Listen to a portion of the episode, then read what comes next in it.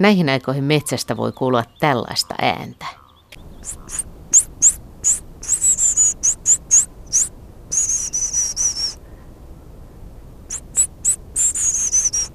Ja se voi olla hippiäinen, tai sitten se voi olla myös Heidi Björklund.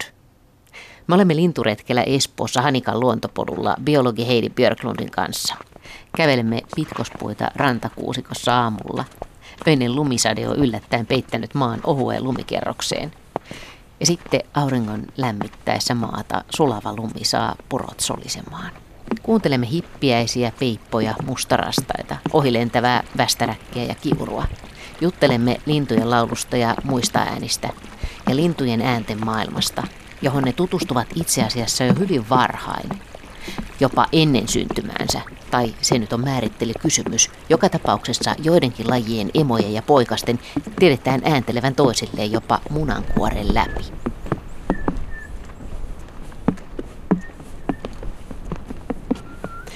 Nyt juuri kannattaa pysähtyä kuuntelemaan aamulaulajia ja opetella tuntemaan niitä. Ja jollei päätä palella, niin voi yrittää myös matkia kuulemaansa. Heidi Björklund osaa matkia monia lintuja ja on luvannut opettaa reissullamme, miten lintujen äänten matkimisen alkuun oikein voi päästä. Kyllä mä muistan yksittäisiä lintuhavaintoja ihan lapsesta. Me asuttiin järven päässä, niin siinä Tuusulan järvellä muistan sirkkiuikkuja ja narulokkeja nähneeni. Ja sitten mustarastas oli semmoinen merkityksellinen laji, että sitä kuuluu aina kevätiltoisin niin kuin lähikuusten latvoissa. No, mutta miten se tarina sitten lähti? Miten sä tajusit, että näitä lintuja voi opetella matkimaan? Se on ollut aika käytännönläheinen juttu mulle, että silloin kun ei vielä kovin hyvin tuntenut lintuja niin, ja oli joku tuntematon ääni, mitä kuuntelin, niin sitten kun sitä vähän niin kuin matki sitä lintua, niin se saattoi vaikka hypätä esille ja sitten saattoi nähdä sen paremmin ja määrittää siitä lajin. Tai sitten ihan vaan saattoi niin kuin, että se lintu ei mene pois, vaikka mä niin kuin lähestyn sitä, kun mä juttelen niin ikään kuin sille, niin se ei niin kuin hätkähdä.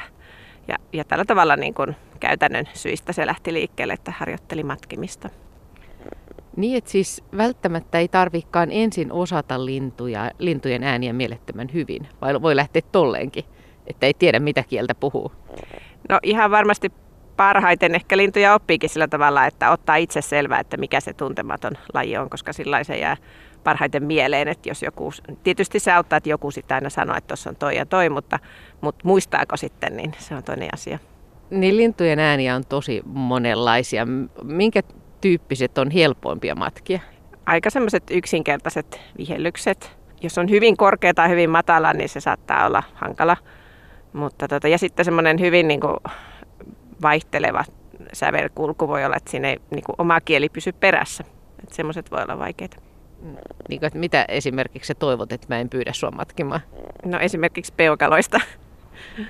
Se on vähän liian nopea mulle. Okei. Okay. Ootko sä harjoitellut sitä kuitenkin? Tai ootko menossa peukaloista kohti jossain vaiheessa? No on sillä yks, yksittäisiä ääniä siitä, mutta kun se livertää niin pitkäjaksoisesti, että ei, ei sitä niin kun, en mä saa niitä kaikkia ääniä tuotettua. Että. Monet kokeneetkin lintuharrastajat sanoo, että keväällä voi olla, että on unohtunut jotain ääniä edelliskeväästä. Käykö sulle niin?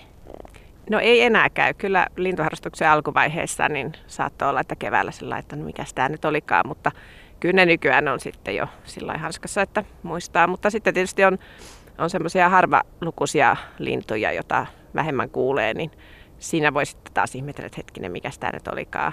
Tai linnut, joita yleensä näkee, mutta ei kuule, niin kuin jotkut petolinnut, niin ne voi olla myös vaikeita. Sitten pahempia on semmoiset, että joku lintu laulaa hyvin epätyypillisesti, että se ei ole niin kuin sen lajin se normaali ääni. Että on, on kuullut esimerkiksi, että peippo, joka on tämmöinen tyypillinen säinlaulaja, että se laulaa aina samalla tavalla, niin sitten yhtäkkiä se laulokin kuin kuusitiainen, niin eipä tullut mieleen sitten. Mut, ja ajattelin ensin, että tuossa on kuusitiainen, mutta katsoin kuitenkin kiikarilla ja ihmettelin, että sehän olikin peippo, että mitä ihmettä. Tänäänkin voi käydä. No entäs sitten nämä lajit, jotka matkii toisia, kuten vaikka kottarainen? Onko niitä vaikea sitten matkia, jos ne matkii toisia?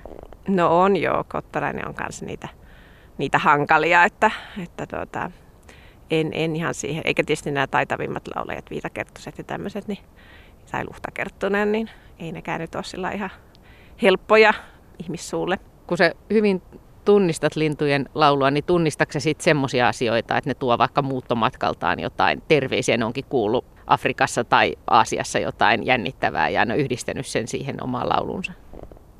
Voi olla, että sitten tietysti kun en itse niin niitä afrikkalaisia lajeja taas tunne, niin en ehkä osaa niin sellainen määrittää, mutta itse, itse olen käynyt Namibiassa ja siellä sitten kuulin taas jotain meikäläistä lintua, mutta se ei tainnut olla kuitenkaan niin kuin meikäläinen laji. Sitten huomasin, että se tapahtuu varmaan se siirto myös toiseen suuntaan, että sikäläiset lajit oppii näistä meidän muuttolinnoista. Niin ja siis ei, jos nyt vielä puhutaan vaikka siitä kottaraisesta, niin, niin eikö se ole aika jännittävää, että miten ihmeellisiä ääniä se pystyy matkimaan? Joo, ja kottarainenhan se aina saa sitten joka vuosi harrastajia vähän huijattuakin, kun ensimmäiset kottaraiset tulee kuitenkin nyt aika varhain tässä maalis-huhtikuussa ja, ja sitten ne rupeaa jo laules, lauleskelemaan ja päästään muiden lintujen ääniä. Nyt jos ei ole niin kuin varuillaan, et, niin saattaa ajatella, että nyt on se toinen laji kyseessä, mutta, mutta sitten kun tietää, että no kottarainen matkii tosi monia lajeja, niin sitten sit pitäisi muistaa aina, että no miettiä, että no olikohan nyt aikainen se ja se laji vai, vai olisiko kuitenkin kottarainen kyseessä. Nykyään, niin mitkä sulle on semmoisia kevään tuojia tai mitkä on semmoisia laulajia, joita sä erityisesti odotat tai ihailet? Se tulee ehkä vaiheittain tämä, tämä kevään tulo, että nythän tässä tällä viikolla on tullut rastaat esimerkiksi. Sen huomaa sitten, kun yhtenä aamuna herää ja sitten ulkona huomaa, että rastaat on joka paikassa, että ne on tullut yön aikana. Se on, se on semmoinen yksi etappi ja västäräkki tietysti kanssa. Ja nyt kun peipot tässä laulaa, niin sekin on semmoinen yksi merkki. Sitten mennään vähän pidemmälle, niin alkaa tulla vaikka niin kuin hyönteissyöjiä ja sitten niiden laulua rupeaa kuulumaan. Sitten tietysti mulle kesämerkki on tuo tervapääskyn saapuminen sitten toukokuussa, että sitten tietää, että nyt ollaan niin kuin jo aika lähellä kesää. Tämä on hauskaa, kun me puhutaan kaikkia näitä kevään merkkejä, niin nyt just tänä aamuna täällä on lumimaassa yllättäen taas ja aika talvisen näköistä, mutta ei se mitään kevättä kohti silti mennään ja västäräkkikin kuuluu äsken. Joo, ja peipot laulaa, että ei se nyt näitä tulijoita tämmöinen äkillinen ja lyhytaikainen takatalvi haittaa, että kyllä ne jatkaa laulujansa täällä. No entäs sitten ihan tämä talitiainen, että eikö se ole niin, että talitiainenkin voi laulaa älyttömän monella tavalla itse asiassa? Kyllä joo, mulla itselläni on, on semmoinen ajatus, että jos se nyt ei jotakin äänähdystä tunne, niin se on varmaan talitiainen. Sillä on tosi monta ääntä ja, ja se on saanut huijattua muakin monta kertaa. Tietenkin se matkii muita tiaisia, sinitiaista ja kuusitiaista ja näin. Että, mutta et sillä on kaiken näköisiä iukauksia, jotka voi tuoda mieleen jonkun muun lajin. Että senkin kanssa saa olla varovainen. Pitää nöyränä, kun talitiainen huijaa vuodesta toiseen. No joo, se on aina hyvä, että kaivaa esiinkin niitä lintuja, ettei aina ihan vaan niin kuin usko, että se on nyt varmaan toi, vaan että tarkistaa sitten niitä myös. Entäs sitten nämä murteet eri puolilla Suomea? Laulaako linnut eri tavalla Itä-Suomessa ja Länsi-Suomessa? Punakylkirastashan on tämmöinen tunnettu siitä, että sillä on paikallismurteita. Ja se on kyllä ihan, vaikka tässä saman kunnan sisälläkin voi olla niin kuin erilaisia laulutyyppejä.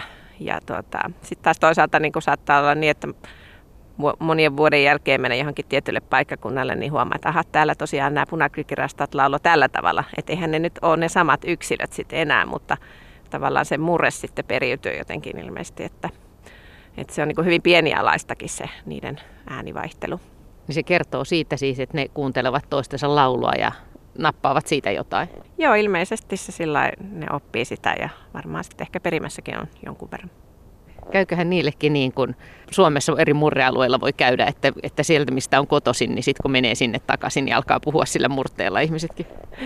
No voi olla, mutta sitten myöskin tässä muuttoaikana on hauska kuulla sitä, kun tässä on tietenkin nyt täällä pomppii semmoisia punakykirastoja, jotka ei ehkä tästä ole kotoisin, niin sitten saattaa kuulla semmoisia jänniä lauluja, jota ei yleensä kuule näillä seuduilla. Että kyllä sitä muuttoaikana voi sitten näihin eri murteisiin tutustua ihan tällainen omilla seuduillansa. Mikä kaikki vaikuttaa siihen, että miten linnut oppii sen oman lajinsa laulun? Tässä on ollut puhetta jo siitä, että perimä vaikuttaa, mutta... No perimästä osaa ja sitten tästä oppimisesta. Monethan nyt tietysti se laulukausi saattaa jatkua ja näin, mutta, mutta myöskin mä luulen, että koiraat ku, niin kun kuuntelee toisiaan sitten. Ja tässä kun nyt täällä on ollut talvehtineita piippoja esimerkiksi, nehän laulaa aika huonosti. Silloin kun ne aloittaa keväällä ensimmäisiä lauloja, että sitten ei meinaa niin kuin tunnistaa oikein, että mikä siinä on. Mutta sitten, sitten kun kevät edistyy ja alkaa hormonit varmaan vaikuttaa, niin se laulukin paranee. Mutta sitten tänne kun tulee näitä muuttaneita piippoja, niin ne heti jotenkin laulaa sit paremmin, kun ne tulee. Että niillä on jo tapahtunut se kehitys siinä kevään aikana. Jos nyt tällä hetkellä haluaa jotenkin saada tämän kevään hallintaa, haluaa tänä keväänä keskittyä kuuntelemaan lintujen laulua, niin mitä vinkkejä on, milloin kannattaa lähteä liikkeelle, mihin kannattaa mennä, miten niitä voi erottaa, ryhmitellä mielessään? No varhaisin aamu on, on se paras aika lähteä linturetkelle, että linnut on aktiivisimmillaan silloin. Minkä takia niin muuten on? Jaa, no varmaan siksikin, että varhaisin aamulla ei ole vielä ehkä niillä niin kauheasti tekemistä, ehtii laulaa sitten toisekseen, niin siinä on semmoinen viileä sää, jossa se ääni kantautuu hyvin. Se on varmaan yksi tekijä ja sitten se on ehkä sen kuuntelunkin kannalta just se hyvä, että ei muut kaupungin tai muut kohinat rupea sit häiritsemään. Tai sitten kun ilma lämpenee, niin se kiestää sitä äänen kantautumista. Että sillä tavalla aamulla kannattaa olla liikkeellä ja, ja sitten riippuu tietysti mitä haluaa kuunnella. Että jos nyt menee vaikka metsään, niin siellä on vähemmän ääniä kuin jollain kosteikon reunalla, että mikä voi sitten helpottaa sitä, että saa niitä yksittäisiä ääniä poimittua sieltä ja ehkä määritettyä. Ja sitten taas tämmöisillä lintukosteikoilla, rehevillä alueilla on paljon lintuja ja siinä saattaa olla semmoinen äänipuuro, jos on kokematon, niin voi olla vaikea sieltä poimia sitten niitä yksittäisiä ääniä. Että toisaalta siinä on aina jotakin katsottavaa sitten varmasti, että, että siinä on monia puolia, että mitä haluaa sitten. Pystyykö sen näkemään, että valitseeko linnut jotenkin semmoisia paikkoja, jossa ääni kuuluu erityisen pitkälle, jossa kaikuu esimerkiksi hyvin tai ääni kantaa kauas? Usein laulavat tuolla vaikka puulatvassa monet lajit, että sieltähän se kantautuu hyvin sitten. Että sitten taas toisaalta jotkut, vaikka peukaloinen, se on semmoinen hyvin pieni lintu, josta lähtee vallan muhkea ääni. Se nyt sitten ei laula missään puulatvassa ja silti kuuluu varsin hyvin, että, että siinä on niin kuin lajikohtaisia eroja kyllä, että siinä on niillä koiraillakin se ristiriita, että toisaalta pitäisi tulla kuulluksi ja toisaalta sitten pitää sen verran pystyä piilottelemaan, että esimerkiksi pedot ei suoraan löydä. No näin juuri, ja sitten tämmöisillä hyvin kuuluvilla laulajilla, niin kuin satakieli, niin no ne laulaa hämärissä, ne on aika huomattavan värisiä, että eivät niin kuin herätä sillä höyhenpuvullaan huomiota ja sitten tuota, laulavat usein tiheessä puskassa sisällä, että, että tuota, niitä ei näe sieltä kovin herkästi ja sitten ne vielä se äänenvoimakkuus vaihtelee, ne kääntelee päätä, että sitä on, sitä on aika vaikea paikallista, että missä se laulaja sitten on. Että, että tietenkin siinä on niinku riskinsä siinä, kun kovasti kuuluttaa itsestään, niin voi käydä, käydä huonosti sitten. Toikin oli jännä, kun sä sanoit sen peukaloisen, että peukaloisella on tosiaan tosi kova ääni. Niin sekin on aika erikoista, että, että saattaakin olla, että pienellä linnulla on kova ääni. Ja jollain aika isolla, jos ajattelisi nyt lähtee jyhkeästi, niin ei välttämättä olekaan. No esimerkiksi kyhmyjoutsen on tämmöinen englanniksi mute swan, eli mykkäjoutsen, että sehän vaan lähinnä sellainen kurahtaa pikkasen, että ehkä se sitä ääntä sitten niin tarvitse mihinkään, mutta joo, peukalaisella on, on hyvin kova ääni, niin kuin siihen kokoon nähden ihan. No onko semmoista logiikkaa, että huomaamattomat yleensä olisi niin kuin parempia laulajia ja kompensoisi jotenkin tätä sitten, kuten nyt vaikka satakieli tai peukaloinen? No ainakin meillä Suomessa niin taitavimmat laulajat on aika huomaamattoman näköisiä, mutta eihän tietysti kaikkialla välttämättä ole samalla tavalla. Mutta sitten on semmoisia värikkäitäkin lintuja, niin kuin sinirinta vaikka, joka laulaa nätisti tuolla Lapissa. Niin. Mutta just kerttuset esimerkiksi, ne on yölaulajia ja laulaa taitavasti ja on hyvin niin kuin samannäköisiä ja värittömiä lintuja. Niin, niiden kohdalla on paljon helpompi sit tunnistaa ne nimenomaan laulun perusteella. Kyllä joo, että varhaisemmissa lintukirjoissa niin oikeastaan ei vielä edes tunnettu, miten ne erotetaan ulkonäöstä sitten, että ne on aika pieniä ne ulkonäkötuntomerkit ja, ja niiden, kyllä ne on niin kuin määritettävissä, mutta se vaatii sitten jo hyvää harjaantumista, että erottaa niitä tuntomerkkejä. Heidi Björklund, kun sä sanoit nämä vanhat lintukirjat, niin siitä tulikin mieleen, että, mm. että ne on joskus aika hauskojakin ne, miten on yritetty sanoina kuvata linnun laulua näissä lintukirjoissa. Tietenkin se on niin kuin se ainoa keino varsinkin ennen kuin on ollut tätä kaikkea, mikä meillä nyt on käytössämme lintujen äänten opetteluun, mutta joskus ne on aika huvittaviakin. Joo, kyllä mun mielestä ainakin on tosi toivotonta erittäin niiden kuvausten perusteella niin kun saada määritettyä ääntä ja yhä edelleen, jos joku kysyy multa, että no mikä se on se lintu, joka laulaa chirp, chirp, chirp, chirp, niin hirveän vaikea mun on niin kun sitä määrittää, että kun mä kuulen sen jotenkin niin kun eri tavalla sen äänen, että mun pitäisi kuulla sitten vaikka nauhoite siitä. Me seistään nyt täällä pitkospuiden päässä kuusi metsässä. Ja tässä ihan vieressä alkaa meri ja Finnoo tuolla toisella puolella. Pystyisit sä nyt matkimaan tässä jotakin lintua, joka mahdollisesti voisi kuulla sen ja tulla meidän nähtäväksi? No punatulppua voisi esiintyä tämmöisessä metsässä esimerkiksi, että Sillähän on semmoinen hyvin yksinkertainen vihellys, semmoinen.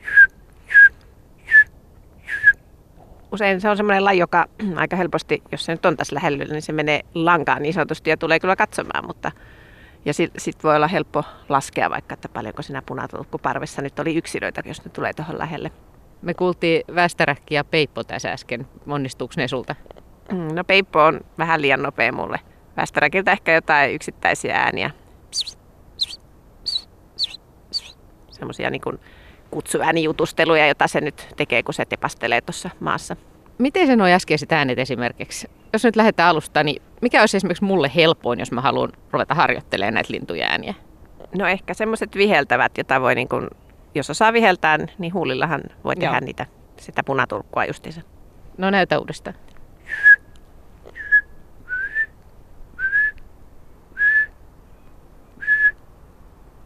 Toi oli mun matkinta, mutta siis... Just noin, siitä vaan. Ihan just tommonen vihellys se on, että...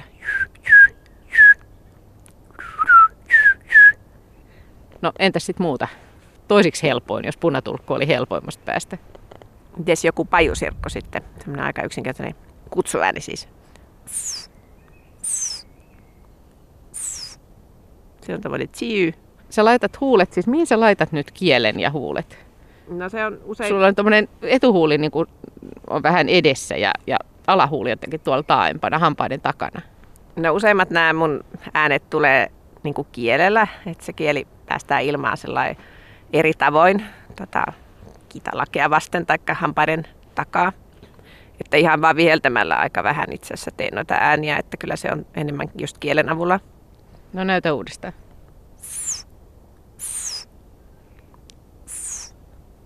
Se on tosi hyvä. Ei yhtään. Siis onko sun kieli täällä hampaiden takana? Joo, kyllä se on. Se on vähän niin kuin pieni V-asento siinä kielen päässä. No niin. Sentä seuraava. No entäs tommonen viiksitimalin kutsuääni?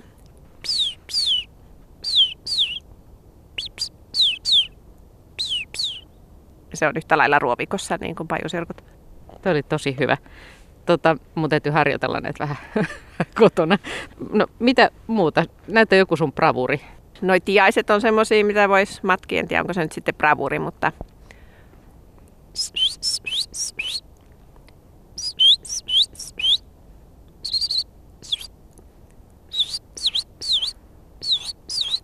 Tuossa olisi niin kuin kuusi tiaista. Ja... Sieltä kuuluu ihan luonnollinen mustarastas. Osaatko tuommoista mustarastasta? No toi on vähän liian kova mulle, mutta sitten... Niin siis toi voimakkuus riittää, minkä sä äsken päästit esimerkiksi. Että jos tässä olisi lähistöllä tiaisia, ne kuulisi ton kuusitiaisia. No kyllähän ne sillä lailla aika lähellä saisi olla. Ja sitten se välillä riippuu. Joitain ääniä pystyy tuottamaan aika koviakin, mutta sitten se kans riippuu, että jonain päivänä se menee paremmin kuin toisena. Että vähän... Suuverkistä riippuu sitten, että... Osaatko mustarastaa laulua? No sillä lailla, niin kuin, että voin kertoa jollekin, että se menee suunnilleen näin.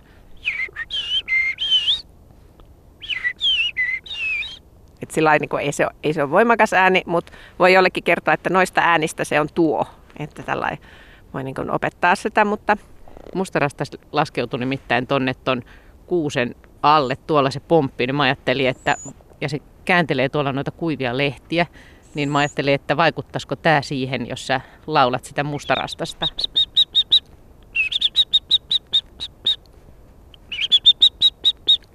Mä yritin vähän varoitella sille tai tollain. Tämmöistä yhteisääntä pitää, mutta ei se ole kyllä moksiskaan. Sillä on näköjään nyt muuta, muuta mietittävää tuolla. Että siellä... Voidaanko me tulkita tää niin, että sun pitää vielä harjoitella tuota varoitusääntä? Kyllä varmaan täytyy voimakkuutta nostaa. Okei, no mitä muuta? No hippiäinen tässä just kuului, että sitä voisi kans kokeilla.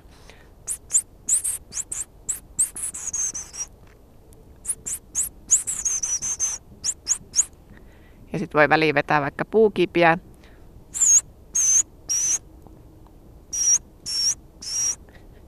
Ja puukipiä on usein semmonen, joka kyllä sit kans tulee. Se tulee lähipuuhun sitten kattelemaan ja... Hippiäisten matkimisessa on se hyvä puoli, että jos se parvi tässä nyt se saattaisi tulla niin kuin lähemmäksi. Ja jos mun tarvitsisi laskea, että montako lintua siinä parvessa on, niin sittenhän se on niin kuin helppoa sillai, tavallaan houkuttelee niitä hieman.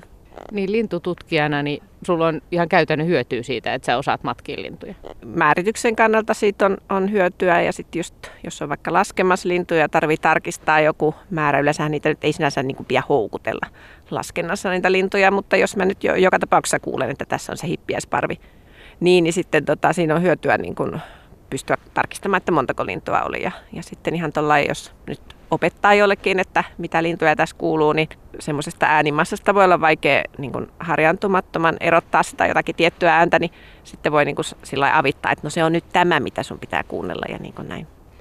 Entä näitä tosi erikoisen kuuloisia suomalaisia lintuja, kuten vaikka riekko? Osaat sä semmoista? Jaa, otapas nyt, mitenköhän se mahtaa mennä. Kapek, kapek, kapek, kapek, kapek. Siinä nyt ei yksi ääni. Ihan hyvä. Täällä on aika raikas aamu kuitenkin. Vaikuttaako esimerkiksi pakkanen siihen, että miten vaikea on tuottaa ääntä?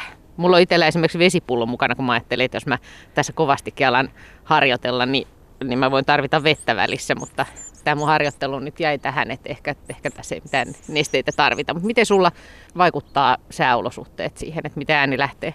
No jos on kovin niin kuin kylmä ja huulet jähmettyneitä, niin onhan se nyt vaikeaa tietysti, mutta välillä se sitten vaan muuten lähtee paremmin kuin toisen kerran, että, että esimerkiksi pyyn ääni on semmoinen, joka joskus se tulee vaan ihan semmoinen hento pihaus kuin mitä saa aikaiseksi ja joskus sitten taas ihan voimakaskin ääni samalla tavalla, että välillä pyy vastaa ja sitten välillä ei. Että.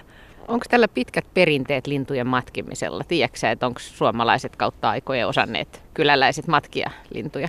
No varmaan jonkin verran, mutta ei se kai ehkä kauhean helppoa ole, että mä olin opettamassa kerran yhdelle kuorolle, että mitenkä nyt saisi tämmöisiä linnun ääniä niin kuin maisemana aikaiseksi. Ja mä olin miettinyt vaikka mitä ääniä, mitä sitten harjoitellaan, mutta ei se sitten ihan mennytkään niin, koska oli hirveän vaikea niin kuin mennä oman suun sisälle ja sanoa toiselle, että miten se ääni tehdään.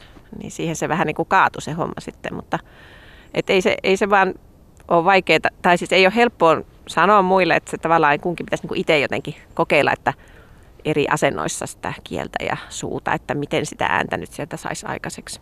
Sulla on tosi hyvä pokka, että sua ei niin kuin ala naurattaa tai hiihityttää ollenkaan, koska sittenhän siitä ei tule mitään. Et vaikka mä seison tässä vieressä ja katon parinkymmenen sentin päästä, että miten sä kieltä laitat ja muuta, niin se ei niin kuin haittaa sua.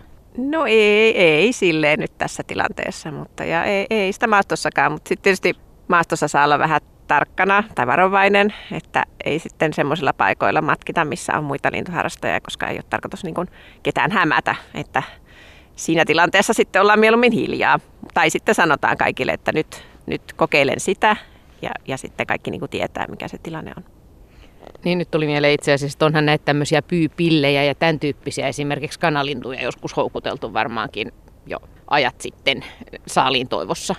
Joo, ja sitten on semmoisia vähän niin kuin ruumimaisia, semmoisia, joilla saa kaikennäköisiä kitiseviä ääniä. Sitten kun sitä osaa käyttää, niin, niin kyllä se on niin kuin ihan käytössä lintuharrastajilla. Ja sitten tietysti kun on nämä systeemit, voi soittaa suoraan jostain linnunlaulua, niin sitähän porukat käyttää kanssa. Mistä äänestä sä haaveilet vielä? Mikä olisi kiva oppia? Olisi kiva löytää se tapa, jolla se käpytikan kik saataisiin niin kuin tulemaan sillä tavalla iskevästi, niin kuin se sen laittaa tulemaan. Että, mutta se ei tapahdu nyt näillä systeemeillä, mitä mä yleensä ääniä tuotan, että pitäisi keksiä joku ihan muu tapa. No harjoitteleeko sä silleen, että sä kuuntelet kotona äänitteet ja sit, sit kun kukaan ei ole kotona, niin ääntelet ja kuuntelet uudestaan? No yleensä mieluummin luonnossa. Sitten kun kuulee sen linnun, niin sitten sit niinku säätää sitä äänen korkeutta esimerkiksi. Sehän on aika hankalaa sillä tuosta vaan niin kuin sanoo, että miltäs korkeudelta nyt joku punatulkku viheltääkään ennen kuin sä kuulet sen, tai kavarpuspöllö. Niin mieluummin sit niin, että sen kuulee sen luonnossa ja sitten niin kuin säätää sen mukaan. Linnuäänillä on ollut kuitenkin suomalaisille tosi iso merkitys. Esimerkiksi Kalevalassa on vaikkapa allista kirjoitetaan tosi paljon ja sen on täytynyt olla hirveän hieno asia keväällä, kun allit saapuu ja kuuluu allin laulu kevätyössä. Et onhan linnun äänillä ihmisille iso merkitys. On varmasti, jos tosiaan niitä tuntee ja, ja sitten, tai vaikka ei tuntiskaan, niin kyllä mä luulen, että ihmiset niin kuin huomaa sen, että äänimäärä nyt lisääntyy ja kiva, kun ne linnut laulaa keväällä ja näin. Tietysti olisi mukavampaa, että jos ihmiset kanssa tuntisi lintuja ja mä en tiedä, onko se jossain määrin ohentunut se semmoinen niin kuin luonnon tuntemus, mutta tota, kyllä mä uskon, että sillä on merkitystä niin kuin ihmisille, että ne kuulee, että äänet lisääntyy ja valo lisääntyy ja kevät tulee. Mutta just nyt esimerkiksi tänään voi aloittaa lintujen äänten opettelun, eikö niin? Kyllä, nyt on vasta tiettyjä lajeja saapunut, että nyt kannattaakin ruveta harjoittelemaan, että kuulee nyt samoja peippoja monta kertaa ja samoja laulurastaita ja mustarastaita ja näin. Ja sitten kohta tulee taas lisää lajeja ja sitten on niin kuin lisää opeteltavaa, että ehkä nyt on se hyvä hetki, kun ei ole vielä kaikki täällä yhtä aikaa laulamassa. No, mutta tota, mä äänitän vielä jotakin ääniä, mitä sä, mitä sä haluat matkia. Tää on tässä vieressä olijalle aika jännää. Selvä.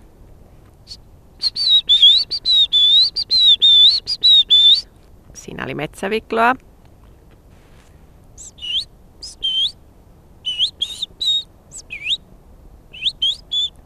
Siinä oli talitiaisen ääniä.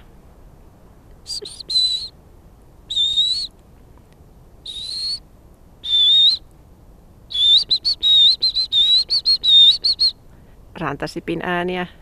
Niin tuossa on tuo rytmi on kanssa aika tärkeä.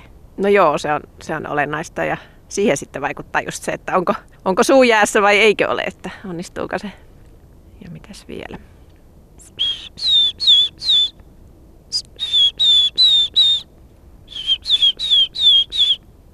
Hemötiäistä.